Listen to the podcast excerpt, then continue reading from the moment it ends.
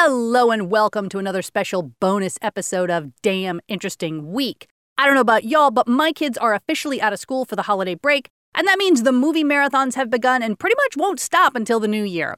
So in honor of that, we've pulled together a collection of our favorite movie-themed articles, some of which might even inspire you to seek out the originals for a rewatch. Either way, we hope you all have a wonderful holiday season, and we'll be back soon with more fresh and damn interesting stuff for you to enjoy. My name is Jennifer Lee Noonan. I'm Angela Epley. I'm Whisper Chen. And these were some damn interesting weeks.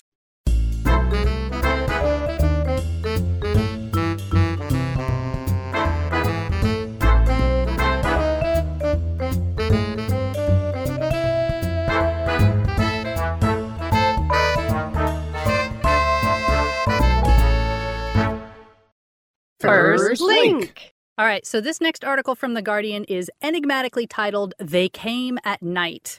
And it's about the recent discovery of a secret alternative version of the original Dracula movie from 1931. Ooh. So to understand why this alternate version of the film was made, we have to start with a little bit of film history. The first feature-length talkie movie was The Jazz Singer in 1927. And studio executives immediately realized that this new technology presented a problem for international sales. Because in the old days, they could just switch out the printed speech cards in between the shots. And so for the international release of The Jazz Singer, that's actually what they did. They just turned it back into a non-talkie by playing music over the English dialogue and cutting in foreign language speech cards where there hadn't been any in the English version. But obviously, this was pretty unsatisfying, since the whole excitement was supposed to be that they were talkies. Yep. But for reasons that aren't really clear, nobody thought that dubbing in foreign dialogue over the English shots was a good idea. That just didn't occur to them, or maybe they didn't have the technology to edit that closely for some reason. But instead, they said, you know what? We have the sets, we have the costumes, actors are pretty cheap. Why not just have an entirely second crew come in at night and film a shot-for-shot remake of the script in a foreign language as we go along? Yeah. And so they did that for quite a lot of movies. The secondary creations were called MLVs, or multiple language versions, and for a while they were extremely popular. The 1930 film Paramount on Parade had 13 different versions made simultaneously, including Czech, French, Dutch, Hungarian, German, Italian, Japanese, Romanian, Polish, Serbian, Swedish, and Spanish, as well as, of course, English. Wow. Yeah, which, I mean, that's a huge undertaking to make 13 different films, but really the same film at the same time. Right. Ultimately, MLVs fell out of favor, largely because the crews and actors weren't as experienced, and the foreign versions ended up looking like cheap knockoffs. And, you know, a lot of these countries had thriving film industries back in their home countries, but there weren't necessarily a lot of actors living in L.A. who spoke Serbian, or a lot of directors who could communicate with them. So they had to kind of make do with what they had, and the end result just wasn't that impressive. So perhaps the only exception to this rule was the Spanish version of Dracula. It was directed by George Melford, who got the gig because he could supposedly speak Spanish. But all the actors later reported that he couldn't. He had just hired a translator to stand there next to him and tell the actors what he said. Melford had made a few movies previously, and basically it seems that he felt like getting to make the Spanish version of a big-budget hit like Dracula would be better for his career than making whatever small-time English film he might be given next. So he bluffed his way in, basically. And when the MLV process fell out of favor, a lot of these old film prints were recycled for their silver content, and Melford's version had been assumed lost since the 1950s. But then, in the early 90s, a copy was found at a film archive in Cuba. What? Yeah. And of course, our relationship with Cuba was and still is a contentious thing, and it took 4 separate meetings to negotiate a temporary loan of the film, with members of the UCLA Film and Television Archive flying out in person to convince the Cuban authorities to let them have it for just a little while. Wow. Yeah. Ultimately, they did get it. And as of 2015, Melford's film is stored in the Library of Congress. But the film archivists were obviously much too young to have seen it when it came out themselves, and they were shocked at what they found when they finally got to see it. Melford's version of the film is 29 minutes longer, with added dialogue that was never in the English version, as well as completely different costuming, different characterizations, and arguably, they say, better cinematography. Wow. Ooh. Bela Lugosi's Dracula was really creepy and menacing, but the Melford Dracula, who was played by Carlos Villarias, is more debonair and chivalrous, which they say makes his evil side that much more disturbing. It's also quite a bit saucier, with the heroine in these really low-cut dresses that American audiences at the time would have been shocked by. And from a modern perspective, they say Melford's version looks a lot more like where the vampire aesthetic ultimately ended up being today, as opposed to sexier. Yeah, the Bela Lugosi version, which obviously looks pretty outdated right now. Yeah. So, I mean, it makes me curious enough to want to see it. I don't speak Spanish well enough, but I could, you know, hopefully get it subtitled maybe. Yeah, I'm sure there's got to be a fan sub floating around the internet somewhere. Yeah, I mean, once it's in the Library of Congress, you can make, you know, upload it to YouTube and get going. Like, it shouldn't be that hard. And the fascinating thing is they seem to have started to revive this MLV technique today, which I know because a while back I stumbled upon a Spanish version of Breaking Bad on Netflix, which was a literal shot-for-shot remake with the same set, same everything, but different actors. And yeah, it was there. And I was like, am I hallucinating? Like, this is Breaking Bad, but it's not. Like I said, it was shot for shot. They had all the sharp angles. They had everything, but it was... I mean, the cinematography is one of the best things about that show. Exactly. So why break it? Yeah. And I don't know if they made it at the same time or they went back and made it after the original was such a hit, but it's definitely out there. You should seek it out because it was trippy to watch it. It's called Metastasis. Oh, okay. Apparently. There you go. He's found it already. Next link. Next link. All right. Well, since the pandemic has been a thing and we're still in it, media, especially watching movies and things, has really been one of the lifelines for me. I'm sure it's been the same for most of you guys too, right? Yeah, you got to pretend that the world is sort of normal. That's right. Well, Gizmodo is reporting that a woman was hit with embezzlement charges for a 20-year-old overdue VHS tape rental. Wow. Whoa. I know, that was quite the segue, but we're going to make it fit. So, you know, a lot of us may have, you know, be too young to remember. But yes, Gen Zs, this used to be a thing. And in 1999, an Oklahoman woman rented a VHS tape of the then-hit sitcom Sabrina the Teenage Witch. And her failure to return it ended up branding her record with felony embezzlement charges. What? Wow. I know. So the woman's name is Karen McBride, and she now lives in Texas. And she didn't even realize this was a thing until she went to a local DMV to change her name on her driver's license after getting married. She explained to a local news affiliate that she understandably did not even remember renting the movie in the first place. Quote, I mean, I didn't try to deceive anyone over Samantha, the teenage witch. I swear. She didn't even get the witch's name right. She didn't know the name of it. No. So court records shared with the news outlet showed the VHS tape was rented at a video rental spot in Norman, Oklahoma, that's been closed since 2008. And according to the docket, that tape was, at the time, worth just under $60. Well, yeah, because the theory was that Blockbuster was going to rent it out several times. So if you were buying the video to rent it, it cost a lot more. Exactly right. So one of the arguably cruelest twists here is that she herself probably wasn't even the person that rented the video. As she explained to the TV news, the likely culprit was a man she was living with at the time and his two daughters. Ah. But meanwhile, over the past decades, she said that she was let go from several jobs with no reason given. Now she's putting the pieces together and thinks maybe that felony embezzlement charge might have had something to do with it. Yeah. But there is a happy ending here. The Cleveland court, where McBride's case was initially filed, was ordered to drop the charges and expunge her record. So thank goodness. So, but how many other people, I mean, not returning a tape to Blockbuster was kind of a semi-common thing. People would do it. So like, how many other people are out there walking around with felony records that they don't even know about? Right? The crime lords of Blockbuster. Yeah, exactly. And how are they going to find out? Because she lived with this for years and had no idea that this was a thing. Yeah, no, if somebody runs a background check on you and finds a felony embezzlement charge, they're not going to be like, hey, do you know about this? They're going to assume you know. Yeah. Unless it was all a plot and she really did embezzle a lot of money. And now she's like, no, it was just one tape, I swear. Yeah, she was running underground viewing rings of surely what was maybe just a few episodes of Sabrina, because they're not all going to fit on a single VHS tape. That's right. No. Allegedly. Next link.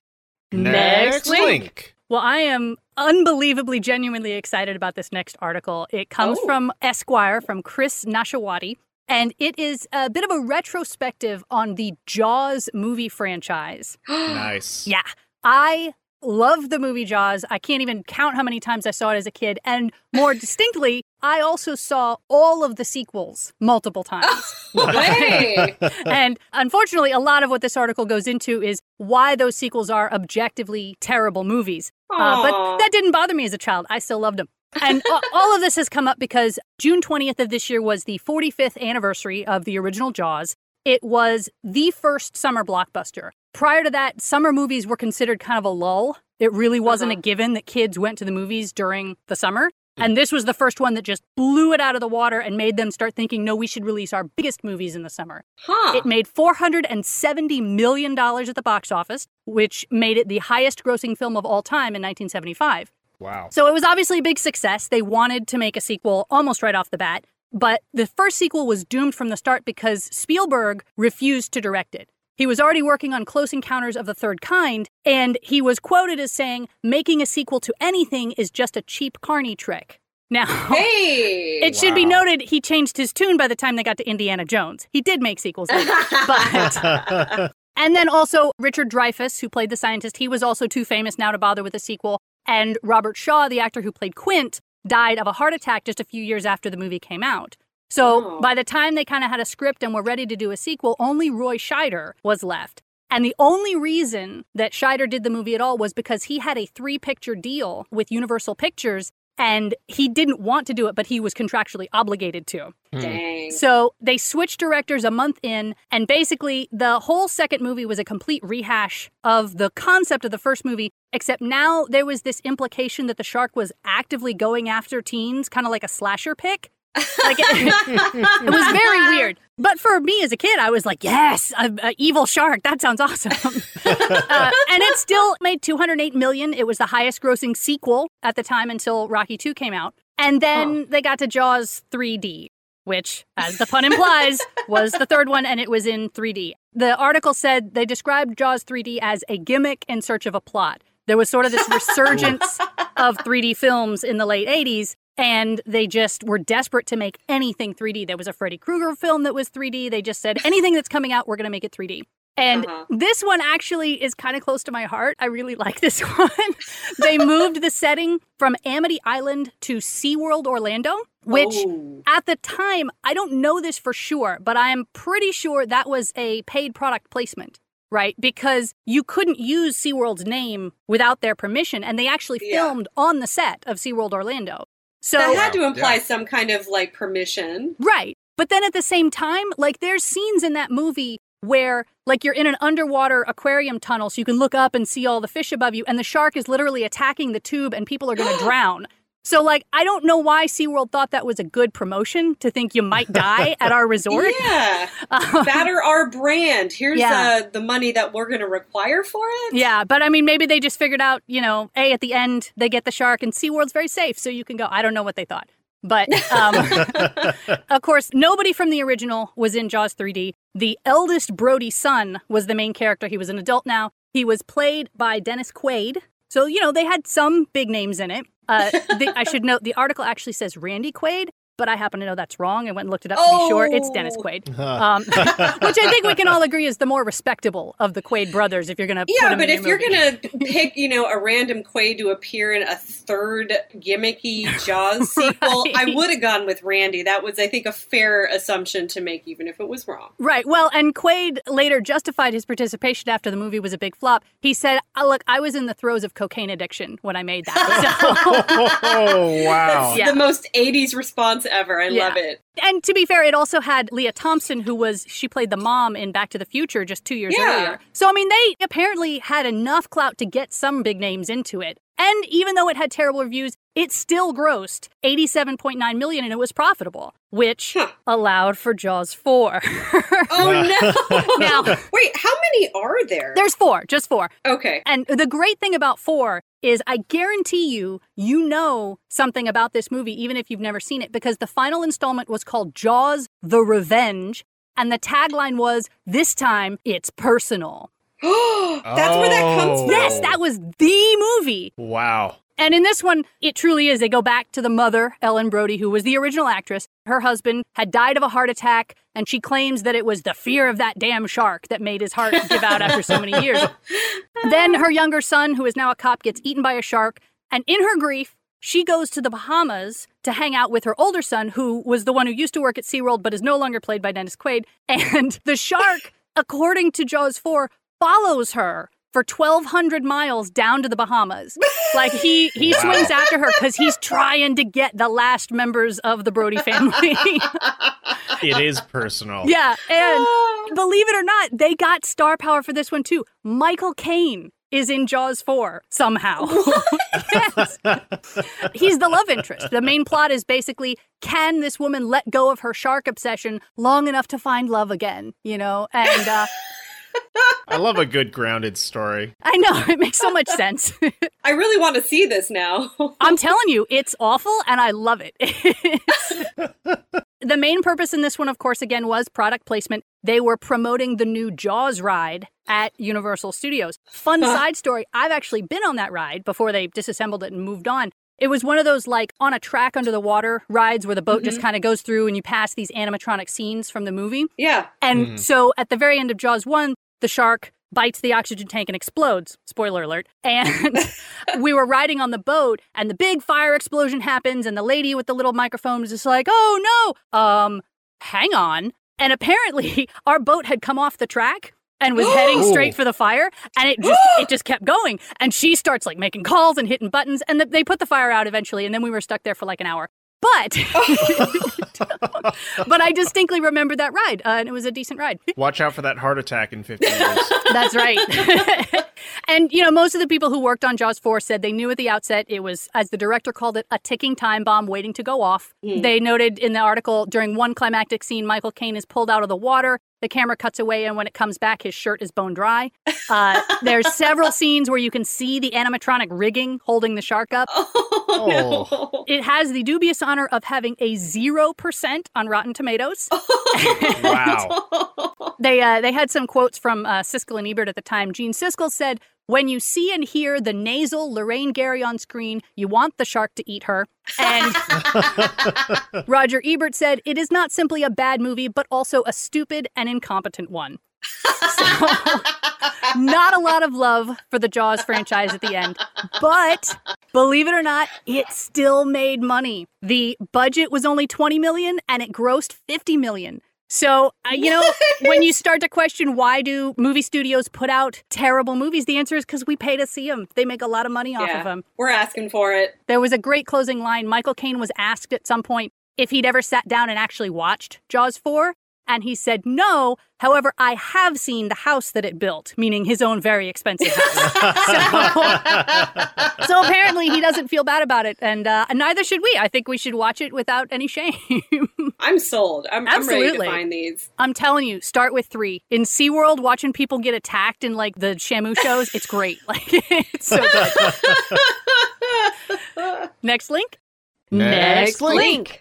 All right, this one comes from JSTOR. It's about the kind of the early history of film. It's a little bit of a pop culture retrospective, I suppose. There was a trend in the early 1900s where the film itself was very expensive. You know, people weren't making these 1 hour long narratives. They were sort of limited to, like, these 30-second to maybe 3-minute movies that they were able to make at a time. And so there was a fad of what are called trick films. And it was basically special effects showcases.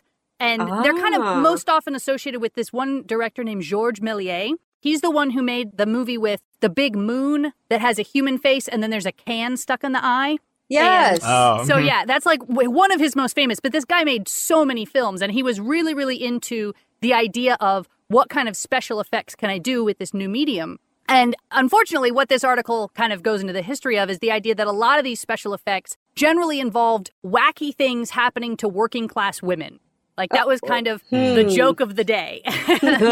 And some of them were, you know, a little more harmless, and some of them were pretty grotesque. So, like, the 1903 British short Mary Jane's Mishap, this accident-prone maid is kind of trying to clean the fireplace, and there's a little bit of slapstick where she gets herself all messy, and then she fills the fireplace with paraffin and accidentally explodes herself out of the chimney like a rocket. And then later she appears as a ghost hovering over her grave. And so they were showing off this, like, oh, we can make kind of a transparent woman on this film. And so, you know, she gets to be a ghost, I guess. But this was a really common thing. There's a shocking incident where the maid electrocutes herself. There's Nora's 4th of July, which is pretty obviously more explosions. And the historian who's really gotten all into this is she's a cultural scholar named Maggie Hennefeld. And she said maids in these films were almost always Irish because that fit the prejudices of the day. They were sort of making fun of these bumbling maids. Of course, these were all silent films, so the way they showed that they were Irish was through the dialogue printed on the screen. You know, they would give them these really overly aggressive, typed-out Irish accents. And she said there's actually so many of these you can categorize them into 8 different categories. There's combustion. There's micrographia, which is like a person is really, really small next to somebody normal sized, and they're sort of manipulating the distance there of the lens. There's dismemberment, where the limbs kind of come off and are doing their own thing, but you can't see the rest of the body.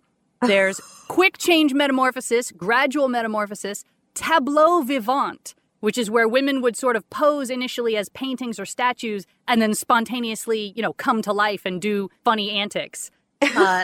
They had undercranking, which was sort of you crank the film slower than it's supposed to as you're recording. So then when you play it back at full speed, you get this absurd speeding up of various movements. And, of course, slapstick corporeality, which is just slapstick.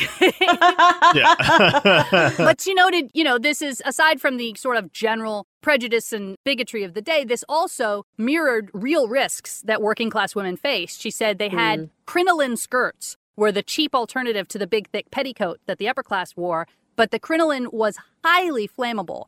And so it was actually really common for maids to be killed or injured because their skirts caught fire in the kitchens they were cooking. Oh my gosh. So it gets really dark when you start thinking about, like, oh, yeah, they're laughing at real horrible accidents that happen to people, but instead they're blowing them out of the chimney like a cannonball. So, and of course, as the industry got a little more mature and they ended up being able to make longer films, then actual narratives came into it. But for the entire period that they were limited to these short things, they didn't do a whole lot of love stories. They didn't do a whole lot of drama. It really was just about this horrible thing happens to somebody. Ha ha ha. Basically, wow. America's Funniest Home Videos, but scripted and in little short bursts of vignettes. Right, exactly.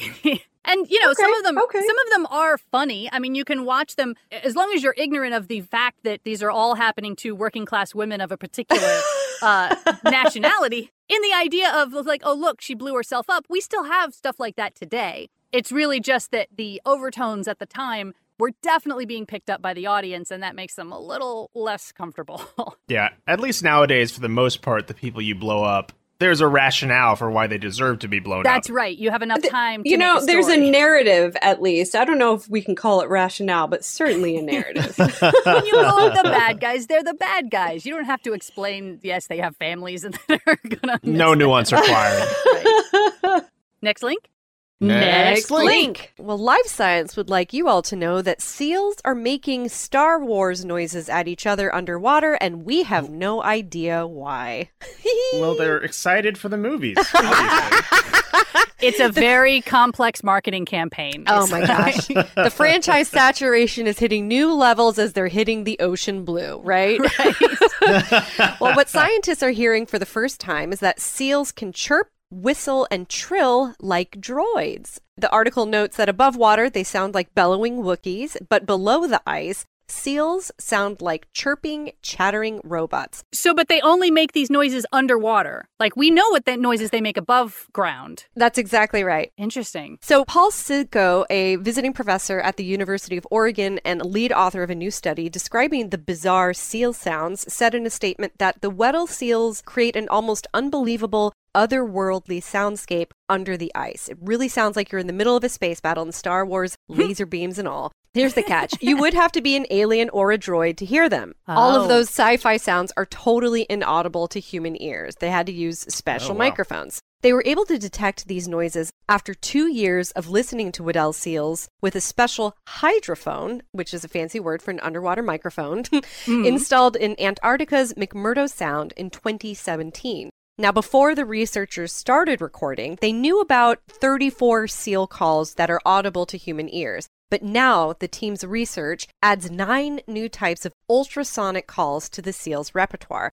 These include trills, whistles, and alien-sounding chirps, sometimes even composed of multiple harmonized tones. So this is where we get a little bit auditory geek here. Humans hear in the sonic range of 20 to 20,000 hertz, but most of the newfound seal sounds exceeded 21,000 hertz, with some even rising to 30,000. So one high-pitched whistle reached a shrieking 49.8 kilohertz. Wow. Yep. And when seals harmonized multiple tones, the resulting noise could exceed 200 kilohertz. And that's well beyond the hearing range of cats, dogs, and even some bats. And so what are these high-frequency communications about? We don't know yet.